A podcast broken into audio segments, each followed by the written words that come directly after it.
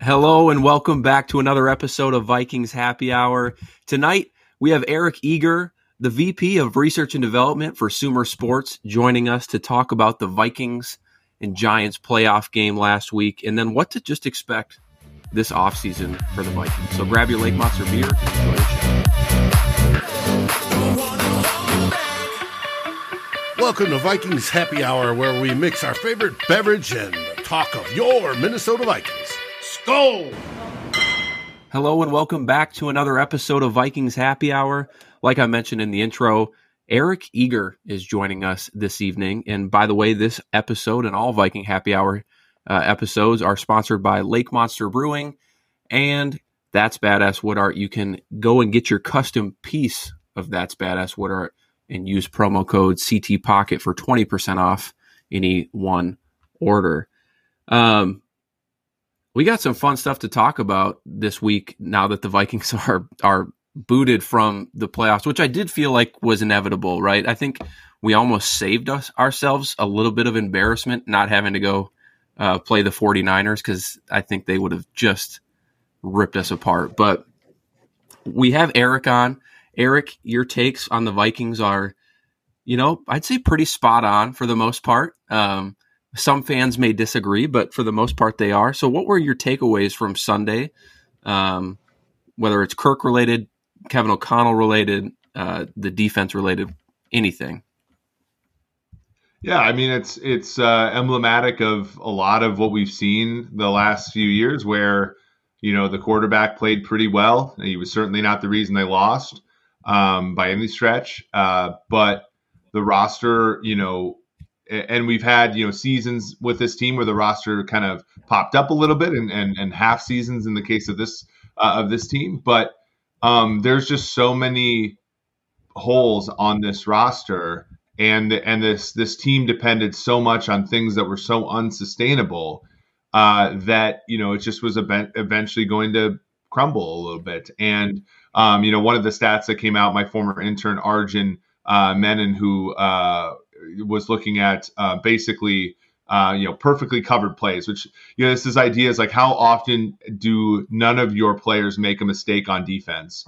Um, you know, pretty predictive of, of success in, in, coverage. And the Vikings were the worst team in the NFL this week in that uh, less than a quarter of their passing plays on defense uh, were such that no defender made a mistake. So you look at a season where you have great individual efforts by Patrick Peterson, uh, Harrison Smith remaining who he was, good good year from Eric Kendricks, even like pop ups, you know, type seasons from Duke Shelley, even a certain amount. But ultimately, the weak links for the Vikings were their downfall. And, you know, that circles all the way back to the decision they made uh, in 2018, where they, they put a lot of money into the quarterback and hoped that the rest of the roster could hold on, even as they were not able to shove chips into the table on other positions. And, you know, the quarterback has played very well. And, uh, but the rest of the rosters continue to atrophy, and we saw that Sunday against a, you know, frankly, the worst playoff team besides the Vikings and the Giants. Has your opinion yeah. changed on Kirk Cousins, or is it still I mean, about the same? Yeah, I mean, you know, 2021, this summer, I ranked him as the eighth best quarterback in football. Like, I don't think that really has changed much. Um, I think that you know this year, even though his statistics weren't as good, he only averaged, I think, 7.1 yards per pass attempt. The EPA was kind of middle of the pack. Uh, he had 23 turnover worthy plays in the regular season, which was a top five mark in football. I actually found him more enjoyable to watch this year than in previous years. Um, I remember um, te- texting somebody, you know, uh, texting somebody in the Vikings front office. I was like, look, I kind of find it kind of cool that you guys are running every route on third down past the sticks because – uh, that makes Kirk have to throw it because I think Kirk, if you give him the check down, he's like Ron Burgundy. If you give him the teleprompter, he's going to read it. And, you know, we saw that on the fourth down play. Um, you know, I thought that Kirk took more chances. I thought that he took more hits. I thought that he, you know, was more of a leader this year in a lot of ways. And so, even though statistically it wasn't as pristine as it had been in the past, I felt like he was a more endearing quarterback this year. So I, you know, this is weird, but I, I enjoyed watching him more than the previous three, you know, four years.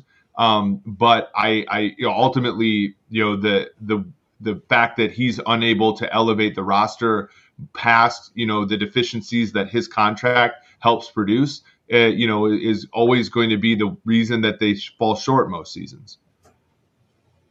Well, and to your point that you've made, like, I mean, in a sense, this year he kind of did, right? He he he came up with many uh, game-winning drives, right? That covered up the deficiencies and allowed us to win. But again, at the end of the day, at the end of the season, you know, the boogeyman's still going to come out at some point, right? It came out against the the Cowboys, came out against the um, Packers, a little bit against the Lions, I guess, to a certain extent, right? Like uh, the boogeyman came. It's just, you know, we were able to overcome that, and he was able to elevate the team enough, mostly him, right, uh, with his play. But it just, it was never going to be enough once we get to those elite teams, and that's yeah, where I'm worried about next year.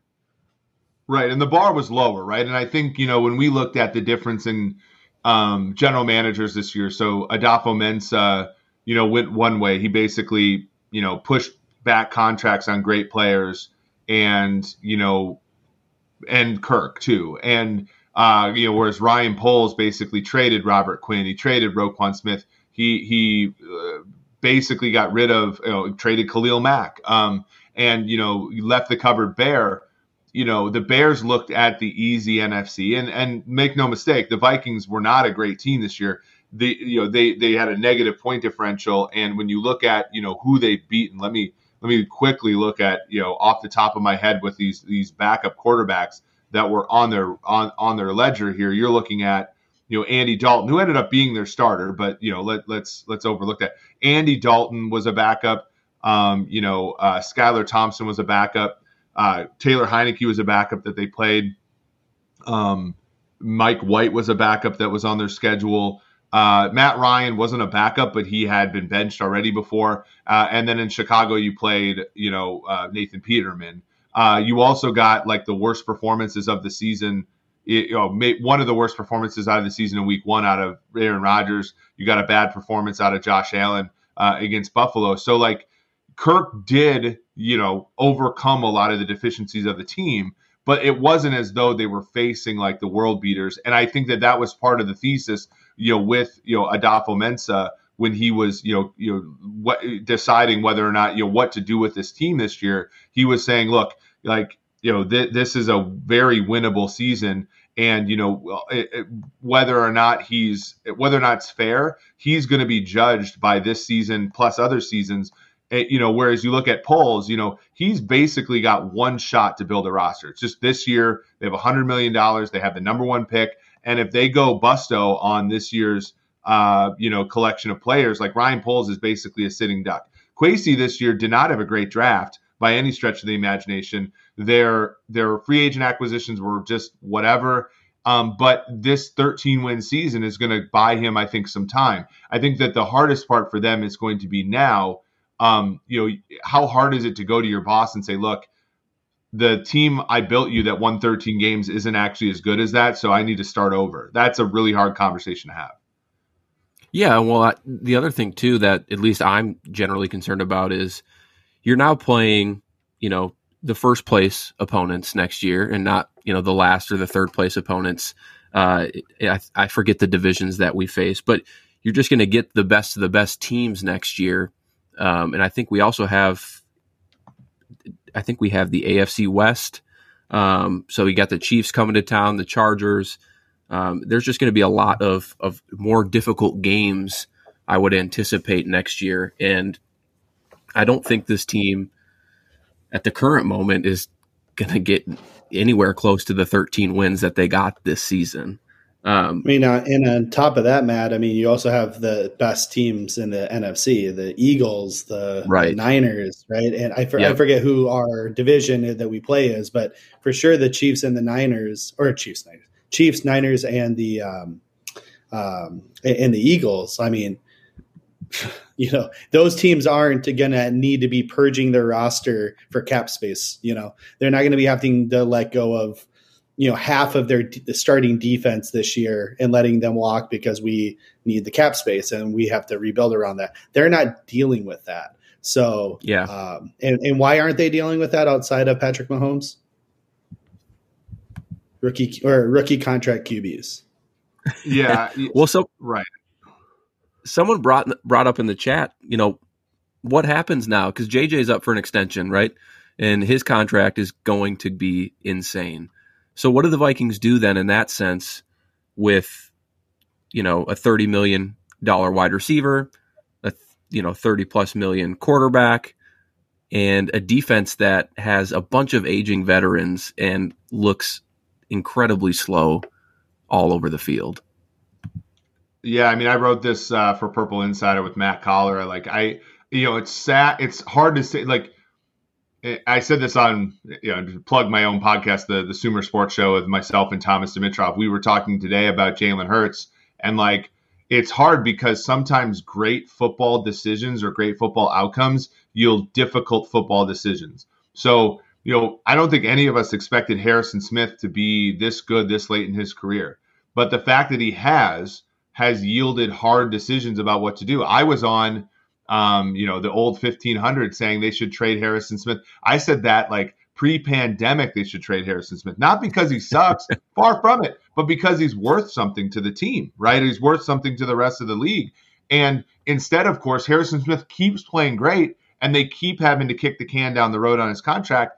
Well, the problem is, is when you have a year like this year where Harrison's good, not amazing. Well, now you got an ama- a good player on amazing money with an amazing commitment. That's the other part. The commitment to Thielen, the commitment to Harrison Smith, the commitment to Cousins are, you know, they're they're prohibitive to team building, and that is in large part because the guys that you've signed and the guys you drafted have worked out. It's just that the, the having to continue to buy into them, foregoing the difficult decisions to move on from players um, a year early as opposed to a year late, is leading to the fact that now you look at the secondary and there's no good young players in the secondary. Um, you know, you can call Lewis Cine a good young player, but that would be a complete projection. Uh, Bynum's an okay player. Uh, you know, the cornerback position, like we don't know when Andrew Booth will ever play. Uh, Caleb Evan looks okay, but like there's all questions in a in a secondary where you need five guys to step up and play. Linebacker, you know, Kendricks has been, been a great Viking, but until they decide to move on from him, he's going to make it hard for them to be younger at that position. Asamoah, at least, was a was probably the best of a bad draft class this year so far has been okay. And then on the defensive line, like I know they've tried with guys like Wonnum and Jones and stuff to uh, bring up the young players, but um, you know, it's the, been the success of Danielle Hunter that's going to cause them to make a tough decision on him this year. So it, it's just hard because you know the NFL, especially when you have a quarterback like Cousins, the NFL is won and lost by having deep rosters. And you know the the fact that they have a bunch of great players plus a quarterback who's good, not great, um, yields uh, you know the the holes that a team like the New York Giants helped exploit on Sunday. So I guess my question to you then, Eric, is in I do like the point that you bring up about the draft class and just them just being projections. I think Kwesi even alluded to that today. I think someone said, you know, how can you you look forward when you don't know really what you have? And he goes, you can't really count on on that. Um, any ad- added benefit we get from that is great, but you know, we don't know who Lewis Cine is going to be. We don't really know who Andrew Booth is going to be, but um, you know, you've been around football a lot longer uh, than we have, and, and you've obviously your show is with a former uh, GM. So, how would you attack this offseason if you were the Vikings? Um, yeah, I'll just leave it as broad as that. Uh, yeah, you have to be. I think you have to be really sober about what the what this represents, right? So, uh, on offensive line, you you have to hope that Garrett Bradbury will give you uh, you would negotiate with you in a modest contract that he shows some good faith because you know they stuck with him for longer than they probably should have. Um, you have to hope that Ed Ingram emerges. Now, guard is one of those positions. I mean, we learned it with Garrett Bradbury in Minnesota. Um, that takes a long time to evolve, right? Uh, Ezra Cleveland still on a rookie deal. You have great tackles, so I think the offensive line is probably okay if you can get Bradbury, but you probably have to sign some depth pieces. We saw late in the season that things fell apart when guys got injured. So, um, you know, what does that mean? You, you know, the the thing that the the thing that I wrote about in Coller's piece was, you know, there are two types of positions in football. There are premium positions and there are non-premium positions. The premium positions you can almost only access through trades and free and and the draft. So like tackle. Well, the Vikings have done great there. Darrisaw and O'Neill. They're probably going to be fine there. Um, you know, cornerback. Uh, they've tried, and I, and I give Kwesi a lot of credit for trying there with Booth and uh, Caleb Evans. And prior to that, Spielman, you know, surely did try with Mike Hughes and Mackensie Alexander and that kind of thing. Uh, defensive end, you know, outside linebacker, you know, edge players, another one. Um, they're okay there. Uh, they need some reinforcements, of course, and they have never spent more than a third round pick on an edge, uh, Spielman era or uh, Dafo era. Uh, and then quarterback and wide receiver. And, you know, Jefferson was a, a really good pick in 2020. But other than that, they really haven't spent top draft capital on wide receiver in Minnesota before. And the problem is, is their roster has been so top heavy money wise that they've had to use what it usually you can spend free agency money on non-premium positions, right? So Bradbury, uh, Asamoah, uh, Lewis Cine at safety, like they're spending draft capital on non-premium positions when you can access those guys through free agency. Marcus Williams is a free agent last year. Joe Thuney was a free agent when the Chiefs really needed a guard after their disaster Super Bowl. So I think what you need to do if you're the Vikings is you need to say, look, like we're in such a difficult position from a cap standpoint that we have to reset this year and start to build the roster from the premium positions in and start with the fact that you got two good ones in O'Neill and Darrisaw. Um, you know, you've drafted some in corner. You probably still need some more. Uh, you probably need a defensive end high, and the and with only four draft picks in this draft, the only way you can do that is to trade the quarterback or trade Justin Jefferson. And I don't know because you know, you can make a case that he's the best player in the NFL. I don't know if anybody's ready to have that conversation, nor should they be. Um, but you really do need to start thinking about if you're going to build this roster the right way, you probably have to make some tough decisions on existing players and and sort of view 2023 as a as an actual rebuilding season. Yeah, I mean, it looks like there's going to be a lot of you know tough decisions at the at some of these aging positions. Um, what what is your take on like dead dead money right? Like so we have a lot of money tied up as you mentioned in aging stars or you know they're not really stars anymore right? A lot of uh, a lot of commentary coming from the Thielen family right now on you know this may be over. Uh, but you look at it it's a 19 million dollar cap hit for 2023 uh, I can't remember. I think it was like 11 million in dead cap or something like that, and then we can save like six and a half. It's some something like that.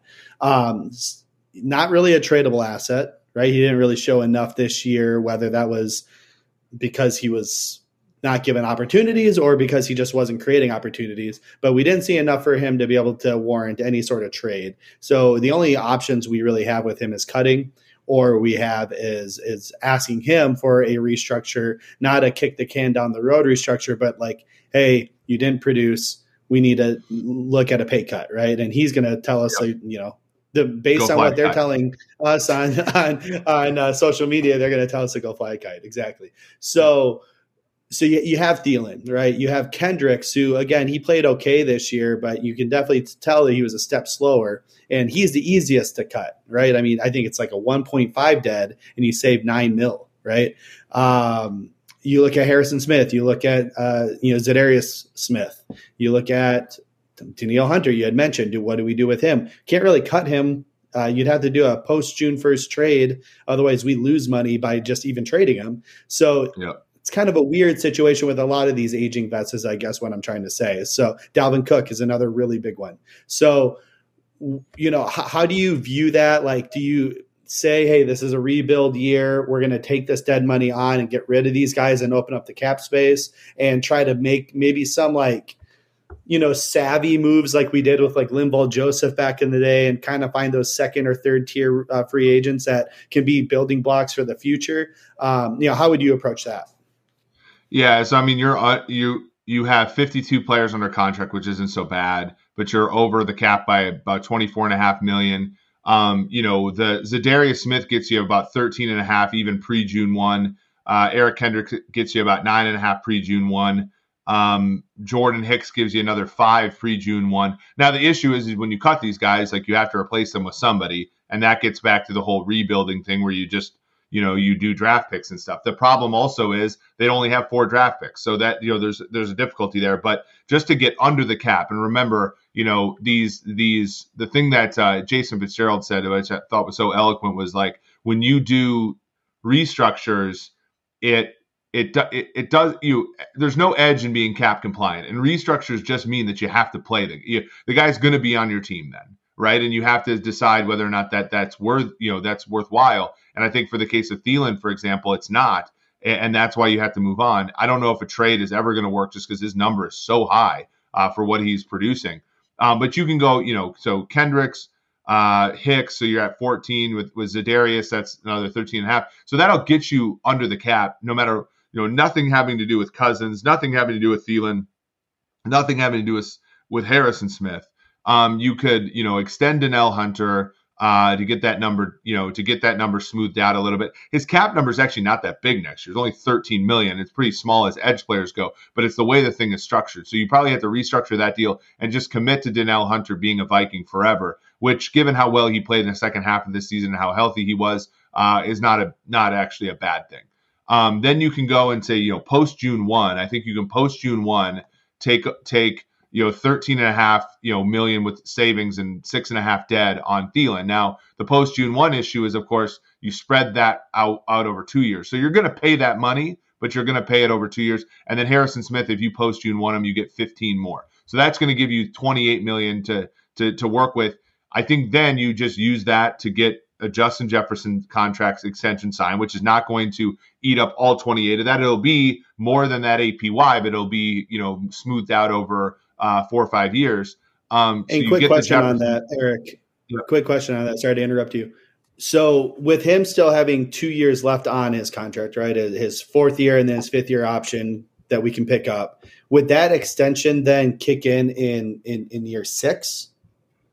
You would have new money though that would that yes yes. So usually what ends up happening is a player on a rookie deal will sign a deal, and he'll still have rookie deal money um, over the final two years of the deal. You will have to pay a signing the signing bonus part of it, I believe, over those first two years. So it's Just gonna not the you salary. Kind of okay. You kind of split the difference over those two. Like you're especially cash expenditures were which are not actually cap expenditures, which are underrated parts of it. Um, you know, teams oftentimes will be under the cap, but because, like for example, if you um, convert a base salary to a to a signing bonus and spread that out over five years, you you won't your cap hit is one fifth of what your cash charge is going to be that year, or the amount of money you have to put in escrow to pay the player. So there's there are considerations there, but yeah, Jefferson's still going to be inexpensive for the next two years ish. It's going to be an increase, but you're going to be committed to him uh, down the line. So you know there there is a way out, but you're gonna and then you probably do want to consider TJ Hockenson on an extension. I know he's fifth year option next year. That would be another one where I don't know you can necessarily bring his number down because his fifth year option isn't that much money uh, relative to what he could earn because I think he's a top 10 top 5 tight end in the league. But you do those two things, Dalvin Cook as well um, which gives you 11 million if you wait till post June one. So you end up okay there, but this year's roster is going to be pretty bad um, if you do pretty all bad, that yeah. kind of stuff. And, and, and, and I think honestly, I think that's the way you got to go though. Like I, I mean, you can try to run it back, but we uh, like to your point, we don't have the resources to re like to to, to retool enough to cover the deficiencies that we had with each of these guys getting a year older. And now, of course, yes, Cine could take a huge step and, and, get really good really quick and and make a big difference in replacing Bynum and and and Booth could suddenly become amazing and uh, Caleb Evans could be great. But like the likelihood of all that happening is just not very likely. So uh, I think, yeah, Kwesi's got a really tough, some really tough decisions to make on this current roster, what we do with it, how you handle this approach. Again, the good thing, Eric, and I know you've been advocating for this for a bit, is that we could go ahead and again extend Hockenson, backload that, right? Backload Jefferson a bit. And by the time that those things actually kick into being high, high money issues, Cousins is gone. Now you're on a rookie, hopefully a rookie contract or a much lesser contract at a quarterback position, and then and then you run, and then you try to run and build quick. Yeah, the, the one thing I do worry about with Jefferson is sort of, you know, the player, you know, so this offseason, the players moved a little bit more than you would expect. So Adams, and now granted, Adams and Hill were both on their second contract, so they had already made their money. But Adams and Hill moved uh, to to destinations they re- preferred, right? And Deebo Samuel, uh, DK Metcalf, guys like that stayed. And the DK Metcalf one, I, I think, is the one that is should give Vikings fans hope because you know going into the year, you're talking about Geno Smith and Drew Lock, so there wasn't much at the QB position to really be excited about, and he stayed in Seattle for a top end deal. That's good. That's good for the Vikings because you know I think if you're Jefferson, you say, okay, you know Kirk has made Jefferson incre- incredibly productive, but really hasn't won them anything. So you know, on one hand, you keep Kirk around. What is the incentive for him to want to stay? He could go and you know play for a team that has a more dynamic quarterback, a quarterback he gets along with. But I don't, you know, all that kind of stuff. I'm not, I'm not gonna, you know, I don't have any inside information there. But he could be like, I don't want to play with Kirk if I'm going to sign a long term deal. But at the other hand, you could say, well, don't worry, we're going to trade Kirk and we're going to draft one of the top end QBs. And then if you're Jefferson, you're like, do I really want to break in a young QB? Right. So it is really tough. Like I do think I, I do think there's a non-zero chance that Jefferson, you know, and the Vikings, it isn't as easy as we all think. Like, oh, they're starting contract negotiations and he's going to be a Viking forever. Uh, you know, the way it happened in Kansas City was the Chiefs sat down with Mahomes and said, "You're a Chief forever. Let's work on the details." And they said, if you're going to hold out, you know, and, and it was after a Super Bowl, so it was a little bit different. But you know, I think the Vikings and Jefferson will end up agreeing on something. But but if you if you spell it out, you know, there is a path to which he's unhappy and and and engineers a move. Um, I, I don't think it'll happen, but I think that there's a non-zero chance that it could. And so that actually, I kind of want to pursue this path a little bit. So we talked about how they only have four draft picks in the upcoming draft. And I know some Viking fans don't want to talk about this, but there is going to be a life after Kirk Cousins, whether that's this next year, which it sounded like Kwesi and O'Connell were kind of committing to Cousins for this next season. But in the next two, three years, life after Cousins is a real thing. Do you use your draft pick this year to find that replacement for Kirk Cousins? In which case, now you're down to three draft picks essentially to try and fill your roster? Uh, yeah, I. The problem is, is the, the all the all the things we just talked about are going to require a lot of draft picks to get to get out in place. And when you look at 2024, the the Vikings have almost 100 million in cap space. Now they only have 27 players under roster, and that includes Thielen, Smith, Smith, Cook, Hunter. Um, you know all the in 2024 yeah, so it's it's more like 2000 it's more like 22 players on a contract and about 100 million in cap space. So, you know, part of me thinks that the way out of this is to just play Cousins this year, let the thing breathe out a little bit. Cousins is going to be 35 next year. He showed some signs of age this year. I, I talked about how you know I thought he was gutsy this year, but I didn't think his arm strength was great. I didn't think his mobility has ever been that good. Um, you know, to extend him would mean to buy into years 36, 37, 38 on him. And I just don't know. I mean, we saw Matt Ryan. We, you know, Joe Flacco was 34 when he, you know, when he played with the Broncos, and we've seen how much he's atrophied since then. Um, so, you know, I the probably the best path forward would be to play Cousins this year. Um, you know, trade back in the draft. So take your pick move back, probably you know, you know, and Kwesi showed proclivity for this. Move back into the 40s or something, get two picks in the second round for your first round pick. Um, move back, try to collect six or seven draft picks. Know that a blue chipper isn't coming out of any of those picks unless you hit on one. Um, you know, sign bottom of the basement free agents. Uh, you know, and if Cousins can win with that bad of a roster, then you do want to extend him. That's like the whole point. Um, but he, but in all likelihood, he can't. And then you just let him walk uh, you take the 12.5 million uh, void year tax the, the following year, and you you could sign another quarterback, or you can just draft one. Um, I think that the quarterback comes actually in 2024 um, more yeah. instead of 2023. Well, and I think it's going to be a lot easier for us to get one of those quarterbacks in 2024. We've kind of talked about this earlier, Matt. You you and I did uh, around the fact that we, we have a tougher uh, we have a tough schedule next year right? I mean, like yeah. there's a very good chance we go from a 13 win team to like a six win team, seven win team, maybe five win team. Who knows, right? Uh, depending on how bad this defense actually ends up getting with you know us moving on from maybe some of these guys. So, uh, and you look at the 2024 class. I mean, you have Caleb uh, Caleb Williams, reigning Heisman winner. You have Drake Maye from uh, North Carolina. If he you know plays well again this year, he's going to probably come out. You got uh, Deion Sanders kid uh, who's apparently making some waves. I mean, you know, there's there's a lot of potential, I should say, coming up in this draft. So, and then with us maybe being a top ten pick instead of twenty three, it's and and we want to get to one, we want to get to two, three, four. It's going to be a heck of a lot easier, right? And we'll have more draft capital at that point in time, what have you. So, um, ooh, this is an interesting comment. Somebody saying, "Why don't we go and get Trey Lance?" Which again, that's a projection but you know, well, the problem. I mean, the problem with that is, and and uh, here's an illustrative illustrative uh, example. So back in 2020, when New England drafted Mac Jones, they also had Cam Newton, and they were both basically making the same amount of money. The reason that they cut Cam Newton and went with Mac Jones is both directions. If if Cam Newton did great, he would get to go right back to the counter and say, "I want a thirty million dollar deal." If he did poorly, then obviously that's the other side.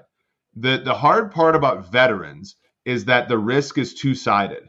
If you if the guy does amazingly, then you have to pay him. If the guy does horribly, then the guy does horribly. That's the risk in and of itself. And so if you go to a guy like Trey Lance or Jordan Love or somebody like that, the hard part is is when they're done with their rookie deal, the risk cuts both ways. If if Trey Lance came here and slayed, then you would have to, and did so with great support, then you're right back to possibly the Kirk Cousins deal, um, where you're paying him too much money, and you know he's a kind of a you know top 12ish quarterback instead of a top five, and you're right back to where you started. So that's the that's really the benefit of the rookie deal, guys, is that if he does amazingly, he can't ask for more money for two more years, and so you can plan around that with that fixed cost. Whereas if a, you know when Cousins blew up in Washington the the worst part about it is he blew up on his last year of the deal. So then the, the Washington Commanders were like, well, what the hell do we do? Uh, we have to plan around. And Kirk's, you know, rightfully asking for more money. And that it was that, and then you know they were sort of stuck in mud for two years. Um, you want the rookie deal guy, all else being equal, because a the variance is higher, and you always want to bet on variance for quarterbacks. But then the variance in cost is almost zero, knowing because he has a, on a rookie deal that you have that fixed number. That makes I didn't, I didn't kind of sense. I mean, you're using a lot of big, fancy analytical words that I'm not quite sure. No, uh, no, that that makes a lot of sense. Um, yeah, and then another comment here. So, if we were to take that path in 24, you don't necessarily have to start a rookie quarterback. Um, you know, there's free agents that you can go pick up. That you know, you're going to want a veteran guy, a legitimate veteran guy um, in at, at, the backup or maybe even to take the lead for the first couple games. A lot of these teams are doing that a lot lately. Um, you know, I mean, and there's going to be guys with quality experience who are maybe aging or who are maybe looking for a chance like a i mean i, I don't want to say it because i'll get made fun of but like you know, like a baker mayfield or a sam darnold type right? Where again you don't really want them to to probably start a lot of games for you but at least to kind of hold the candle until uh, until that rookie is quite ready right? Um, you know that that's an approach that you could take as well instead of just starting a rookie from day one because you saw what that did with zach wilson yeah, exactly. Or or you know, and that was always the thing in Kansas City. Alex Smith was was a was a very good quarterback that you know played that part. Now I don't know if Kirk would be that guy if you would if you were to push the clock forward one year and and um you know and and uh and draft one this year. Uh, that that could be the case. Um, but you know, for the most part, throwing the guy in early is is preferable. But yeah, as you said, Ryan, Zach Wilson uh, the example of when you throw him in before he's ready, how it can hurt his development. Yeah, and I think you know, honestly, not too, the way Cousins anymore. Like honestly, the only and, and I'm okay. Like I'm not okay with it, but like there are two options. Two options with Cousins. Three options. Play him out this year. Um, trade him and get 17.5 million in cap space and just say forget this year or give him a five year extension. Like the thing, the problem with Cousins' deals have always been not only are they guaranteed, but they are short. The, the, the the long term deals that you have at quarterback where you can spread out the risk. Like Derek Carr was is about as good as Kirk Cousins. And the only reason the Raiders were eventually okay was because his deal went from top of the market to bo- to middle of the market because the cap goes up and his number stays flat. Whereas Cousins' deals, he's always going back to the table two years in and getting bumping right back up to the top of the market. And without knowing, again, it's all about fixed cost. Without knowing what Kirk's cost is in 2024, you can't make great moves in 2023. And so if you knew, like, again, if you guys are committed to Cousins, and I, I know the three of us are, I know where we stand, but if the Vikings are committed to Cousins, you ha- give them a deal for five years and just say, look, you're our quarterback, and we're going to work around that truth. And at least that stays relatively fixed. And and you know, if you have to, you know, uh, move money around one year and, and, whatever to build a better roster, perfectly. But the fact that his deals were three years and not like five or six, and then the extension was three, and then this one was two plus a void, they have always been, um, you know, prohibitive because you you don't have the fixed cost. You kind of always knew Kirk would be there, but you didn't know what the price was. It was like a, um, you know, a, a adjustable rate mortgage type thing. Uh, b- before you before you went on that, I was going to say I think Atlanta did a really good job um, bringing in a a gap like a a bridge quarterback in Marcus Mariota to kind of see then what Desmond Ridder had, and towards the end of the season, I thought Desmond Ridder looked you know fine, um, and and it's promising to build on. So I, I, I do agree that that's probably a good option for the Vikings in the future. Uh, before we kind of wrap here, uh, I want to get your take on just Kevin O'Connell as a whole for this season. Um, there were moments where he he kind of got too cute. I would say um, one showed up perfectly in this wild card uh, matchup with the Jefferson pass um, that that went nowhere. And then there were just some other you know moments throughout the season. But as a whole, what did you think of Kevin O'Connell? Do you think the Vikings are, uh, you know, still set up for success with him at the helm? Um, yeah, I'm a fan. Uh, you know, I don't. I, I, think you know, for one, they brought over whatever secret sauce the Rams had as far as injury prevention. I know at the end of the year it kind of got away from them, but you look at like Football Outsiders uh, adjusted games lost. You look at Whale from PFF, and like the Rams had always been good at avoiding injuries, and that's how their stars and scrubs approach worked, and it was how it was working for the Vikings until you know some of their older guys got weaker and and they got injured a little bit more. But like he brought that over, and given how the Zimmer and Spielman era ended, that was a plus in and of itself. I also thought he managed the clock a lot better than his predecessor did in Zimmer.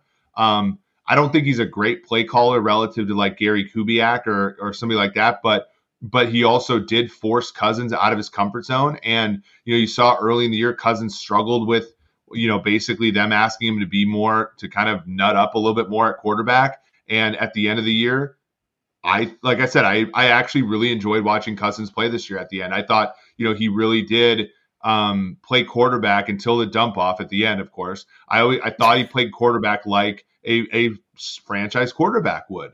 Um, that was O'Connell, in my opinion. So I like him. I don't think he's perfect. I, I wish, um, you know, they could have been more impressive down the stretch, so I could have won some of my coach of the year bets on him. But um, I thought he was a positive. I thought, you know, um, you know, the the end of game stuff.